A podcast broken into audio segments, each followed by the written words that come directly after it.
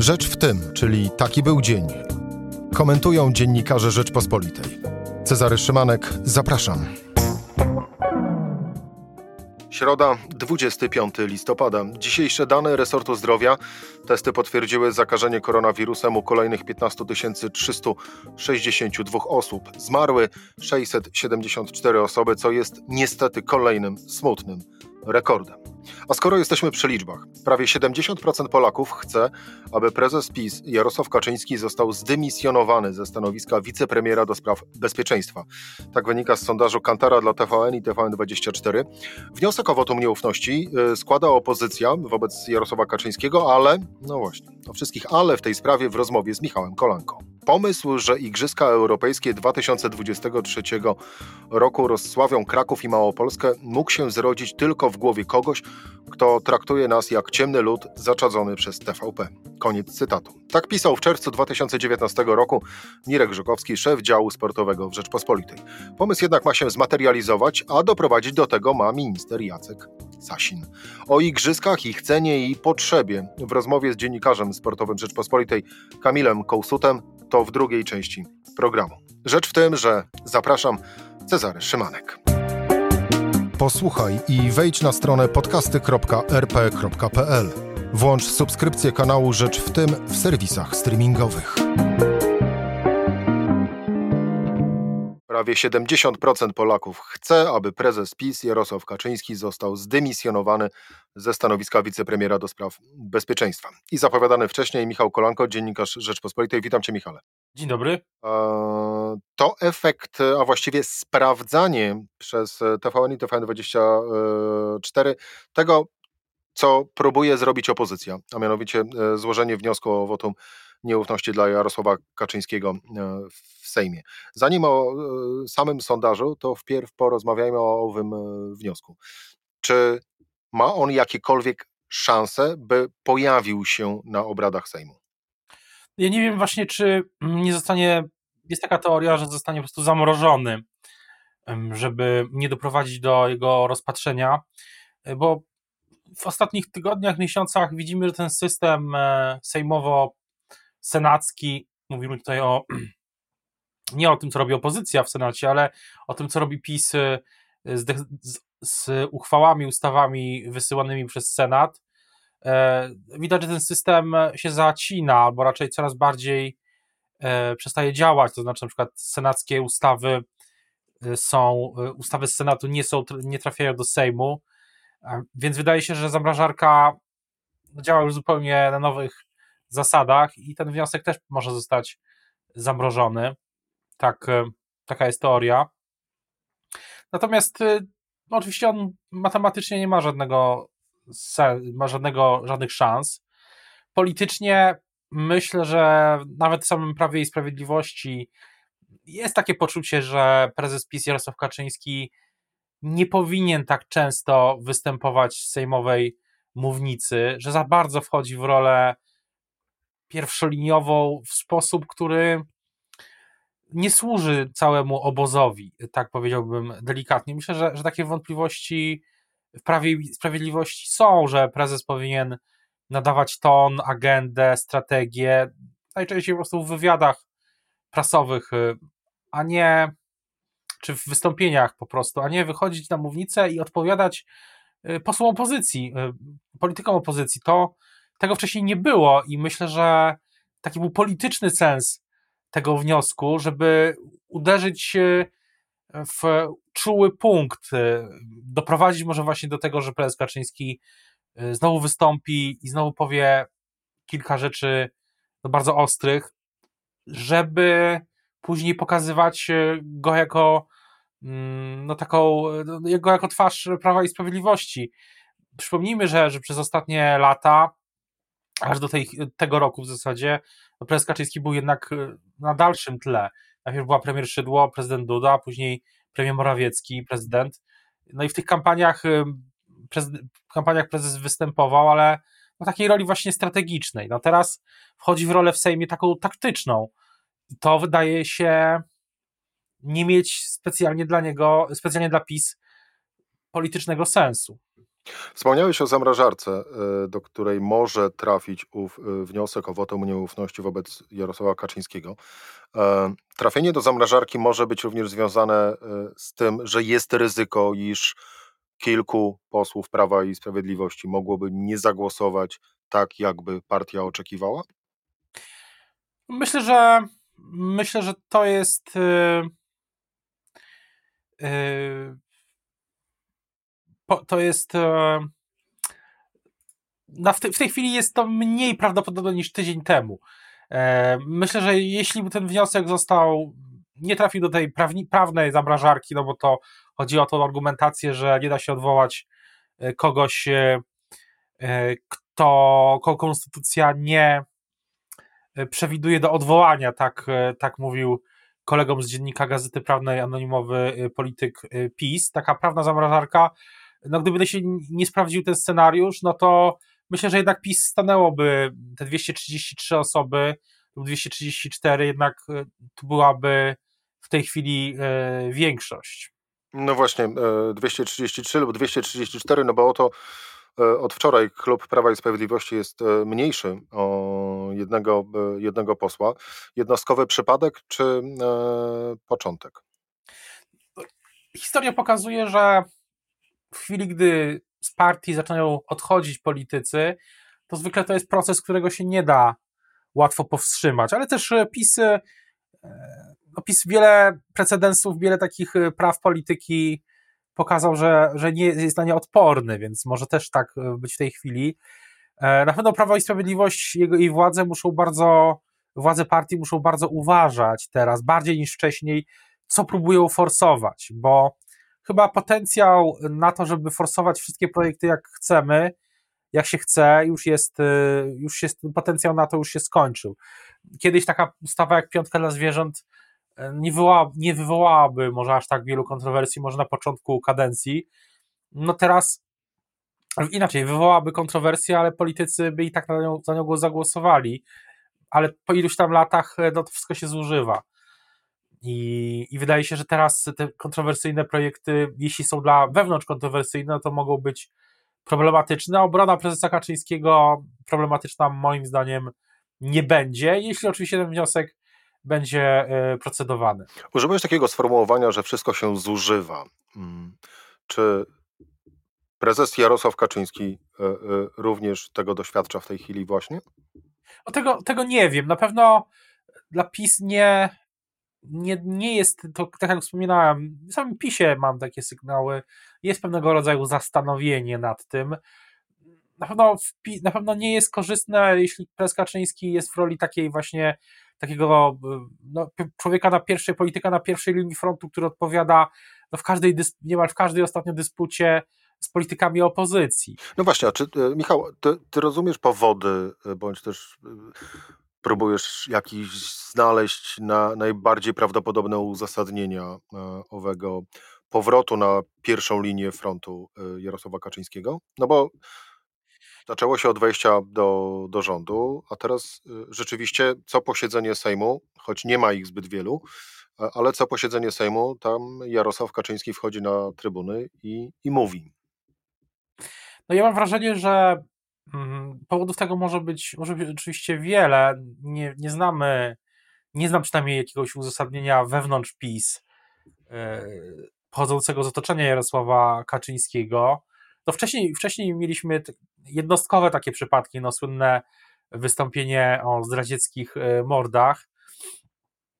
Natomiast teraz stało się to częstsze dużo i, i myślę, że e, moje wytłumaczenie, czy, czy, czy moja teoria jest taka, że być może prezes Kaczyński zauważył albo czuje, że, że PiS paradoksalnie, że PiS jest w Sejmie zwłaszcza niedostatecznie nie ma po prostu wystarczająco dobrze takiego, dobrze, dobrze nie reaguje zbyt dobrze i nie ma takich polityków na pierwszej linii, że kiedyś byliby, właśnie wystąpiliby z mównicy sejmowej, tak głośno powiedzieliby coś o opozycji. Takiej roli nie może, nie może spełniać do końca premier, bo on też musi do opozycji, czy do opozycji apelował, apeluje.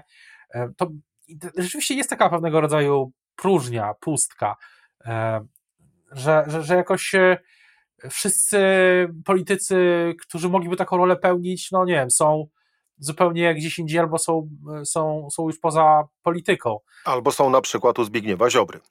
No właśnie, Zbigniew Ziobro ma bardzo sprawną grupę, yy, sprawną grupę polityków młodych, yy, którzy pełnią takie role frontowe i są w tym naprawdę, moim zdaniem, pod względem tym taktycznym, tak, ja nie oceniam teraz treści, yy, zresztą wiele osób mnie za to krytykuje, ale, że nie oceniam, nie oceniam teraz treści, ale samą formę i sprawność, yy, że oni są bardzo bardzo dobrze Ziobro zainwestował, potrafił to zrobić i w PiSie takiej sprawnej 20-osobowej grupy no w zasadzie nie ma. I to jest, myślę, y, nie wiem, czy to jest wytłumaczenie tego, że prezes Kaczyński wchodzi na mównicę i tak często ostatnio, ale, mm, ale na pewno też interesująca jest, interesujące jest podsumowanie pierwszej kadencji, którą zrobiła redaktor Dominika Długosz. Kilka dni temu opublikowała taki tekst i tam właśnie jest takie dostrzeżenie, e, redaktor długo zauważyła, że na przykład politycy jak e, Kacper Płażyński czy Małgorzata Wasserman mm, no nie są widoczni specjalnie w tej kadencji. I wielu innych też. Michał, i na koniec ostatnia, y, ostatnia kwestia. Y, te 70% Polaków, którzy wedle sondażu chcą y, odwołania Jarosława Kaczyńskiego z funkcji wice premiera do spraw e, bezpie, bezpieczeństwa, to, to właściwie można traktować jako wotum nieufności, e, właściwie oznakę braku zaufania do tego, co robi i kim jest Jarosław Kaczyński.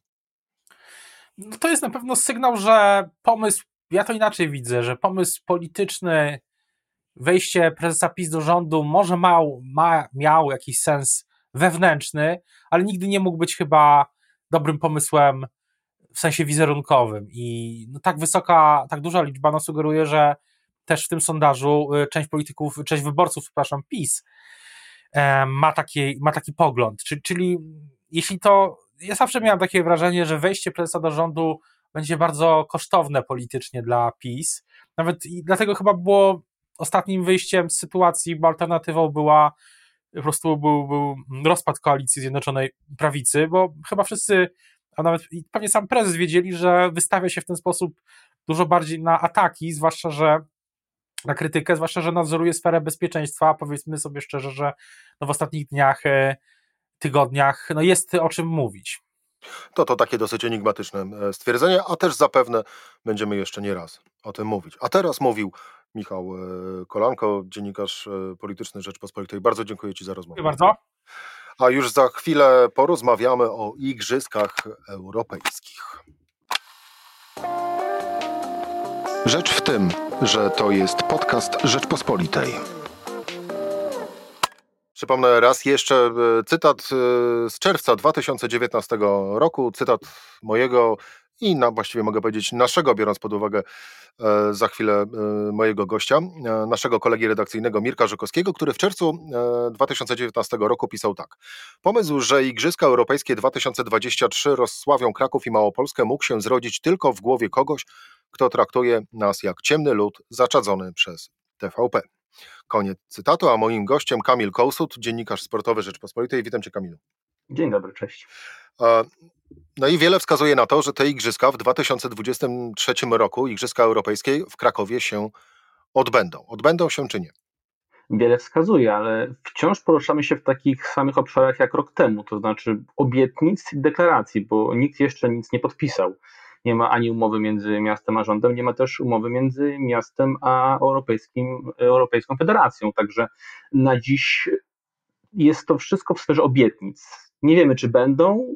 Myślę, że generalnie środowisko sportowe w większości ma nadzieję, że niekoniecznie, bo umówmy się, jest to impreza na no poziomie amerykańskiego kina klasy B, czy też klasy C, która mało kogo interesuje tak naprawdę w świecie sportu. No właśnie, to porozmawiajmy najpierw o, i opowiedzmy słuchaczom o, o samej imprezie. Co to są Igrzyska Europejskie? Jest to impreza, która ma wszystkie wady Igrzysk Olimpijskich, a nie ma żadnych zalet, czyli kosztuje wielkie pieniądze. e, angażuje mnóstwo środków, a nie cieszy się dużym zainteresowaniem, bo, bo jest to zestaw dyscyplin olimpijskich rozgrywanych gdzieś e, w mieście, na świecie. Ostatnio były to raczej kraje niekoniecznie demokratyczne. E, jest to rywalizacja na, na poziomie najwyższym oczywiście, na poziomie mistrzowskim, ale raczej większość krajów zaangażowanych w to nie wysyła tam swoich najmocniejszych składów, bo, bo jest to impreza, która nie ma zbyt dużej rangi w większości dyscyplin tak naprawdę. Wspomniałeś o owych poprzednich organizatorach, nazwijmy rzecz po, po, imieniu, to dyktatorzy Azerbejdżanu i Białorusi. Zorganizowali dwie pierwsze edycje Igrzysk Europejskich. No trochę hi, rechot historii, gdybyśmy dołączyli do, e, do tego grona. Ile one mogą kosztować? E, mówiąc o takich imprezach, zawsze musimy się gdzieś poruszać w sferze domysłu, bo, bo zawsze są budżety oficjalne, ale rzadko one są zgodne z prawdą, bo w przypadku Baku było to ponad milion euro, w przypadku Białorusinów było to tylko 50 milionów, milionów euro, więc yy, i tu, i tu były to duże niedoszacowania. Yy, oficjalnie przedstawiciele miasta Krakowa mówią, mówią o, o kwocie 168 milionów złotych plus inwestycje infrastrukturalne. Także tylko operując w tym obszarze, myślę, że możemy mówić o kwocie, to już są tylko moje szacunki, na pewno przewyższającej ćwierć miliarda złotych, podejrzewam. Jak? To też wciąż są tylko, tylko szacunki nasze. Trudno nam powiedzieć, ale na pewno są to koszta, które przewyższają mm, tak naprawdę zyski z tej imprezy przewyższają zyski i są kompletnie nieadekwatne od chociażby do publiczności, która e, mogłaby owe e, Igrzyska Europejskie oglądać, bo jeżeli wspomnimy dwie poprzednie e, edycje, no to ta zarówno a oglądalność tych zmierzeń, mierzeń się ze sobą sportowców była bardzo niska w Polsce, jak i również sami sportowcy chyba niezbyt chętnie garnęli się do, na te imprezy. To zależało też tak naprawdę od tego, jaką rangę nadała temu federacja konkretnego sportu, bo były przypadki przykład boksu czy judo, gdzie w Mińsku było to połączone z Mistrzostwami Europy, co automatycznie nadawało tym zawodom większą rangę, ale na przykład w przypadku lekkiej atletyki tam dostaliśmy nie, nie drugi, trzeci, tylko nawet czwarty skład, bo, bo ta impreza nie ma żadnej rangi I, i też co istotne, Igrzyska Europejskie nie wiążą się w naszym ustawodawstwie z żadnymi konkretnymi wymiernymi zyskami, czyli nie ma za to stypendiów, premii, nagród, więc to też jest coś, co podejrzewam się pewnie zmieni, jeżeli sami będziemy taką imprezę gościć. Co na to sam Kraków? Kraków zachowuje spokój, tak, tak można powiedzieć, bo kiedy pojawiły się pierwsze informacje o, o, tej imprezie, prezydent Krakowa mówił, że tak, oni to zrobią, ale nie za swoje, czyli oczekiwali przede wszystkim e, jednak dofinansowania rządowego. E, dziś e, Kraków mówi, że takie gwarancje ustne już ma, czyli mm, rząd obiecał, że dofinansuje remont obiektów, dofinansuje powstanie nowych obiektów jak strzelnica czy basen olimpijski, dofinansuje także inwestycje infrastrukturalne, czy, czy mm, zakup tramwajów, remont e, konkretnych węzłów komunikacyjnych. Więc e, na dziś Kraków, stanowisko Krakowa jest takie, że, że, że dobrze, że my na tym zyskamy, jeżeli faktycznie rząd nam te pieniądze da. O ile oczywiście da. Zawsze... O ile da, bo, bo, to, bo to wciąż jednak y, jakby nie było pandemia, to popularne zawsze stwierdzenie, że pandemia pewne sprawy opóźnia, więc na dziś y, trwają rozmowy, a nie ma oficjalnych informacji, nie ma dokumentów. No właśnie, mi zawsze w tej, w tej sytuacji jeszcze przypomina się e, historia, a mianowicie e, referendum w Krakowie dotyczące możliwości organizacji e, zimowych Igrzysk Olimpijskich. E, wtedy mieszkańcy Krakowa opowiedzieli się przeciwko. Tak, wtedy wykazali rozsądek, zmierzyli sobie, że to jednak gra nie jest świeczki. E, teraz Tomasz Leśniak, czyli człowiek, który tamto referendum niejako organizował, który za nim stał, mówi, że, że czekamy na oficjalne dane, czekamy na kwoty i wtedy zdecydujemy, czy robić referendum, czy protestować, y, jak działać. On też, też Tomek Leśniak po cichu mówi, że, on, że rząd się jednak z tej imprezy po prostu wycofa, bo zmierzy rachunek zysków, rachunek strat i postąpi tak, jak to zrobili Holendrzy przy okazji poprzednich Igrzysk Europejskich, bo przypomnę, że mieli robić Holendrzy, ale policzyli sobie, że to się nie opłaca i wtedy impreza trafiła do, do Łukaszenki. No właśnie, bo tutaj tak naprawdę też warto dodać, że y, w tej chwili właściwie y, no to Polska, Kraków, no to jest jedyny potencjalny chętny do organizacji owej imprezy w Europie. No to też świadczy o tym, jaką ta impreza ma rangę i jak kraje ważą rachunek finansowy w tej kwestii. Nikt inny tej imprezy nie chciał, e, ale PKO podobno inspirowany podszeptami posłów partii rządzącej zgłosił Kraków do tej imprezy i niejako przez aklamację, poprzez brak innych rywali tę imprezę dostaliśmy. Choć wciąż dostaliśmy ją tylko, jakby nie mówić, ustnie, bo, bo jak mówiłem, dokumentów jeszcze Kraków żadnych nie podpisał. O Igrzyskach Europejskich, które być może odbędą się w 2023 roku. E, właśnie, e, Kamil, to na koniec jeszcze. One powinny być w Polsce czy nie? To tak ustalmy linię programową. Wydaje mi się, że linia rozsądku nakazuje, żeby ich nie robić, bo, bo jest to impreza. Wydaje, wydaje mi się, że dziś jednak y, państwo ma trochę ważniejsze wydatki, zwłaszcza w czasie popandemicznym, który nastąpi, niż y, renowacja obiektów sportowych i goszczenie organizacja imprezy, która nie da nam nic poza wątpliwym PR-em y, i może jakimiś paroma wynikami sportowymi, które ucieszą przede wszystkim samych zawodników, bo, bo kibice raczej niespecjalnie się nimi będą przejmować, zwłaszcza kibice w Europie. I warto, aby ten głos rozsądku został po, posłuchany. Kamil Kołsud, dziennikarz sportowy Rzeczpospolitej, bardzo dziękuję Ci za rozmowę. Dziękuję bardzo. To, to była Rzecz w tym w środę. Cezary Szymanek, do usłyszenia jutro o tej samej porze.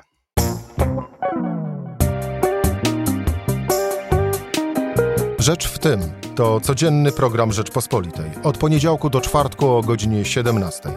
Wejdź na stronę podcasty.rp.pl, włącz subskrypcję kanału Rzecz w tym w serwisach streamingowych. Cezary Szymanek, zapraszam.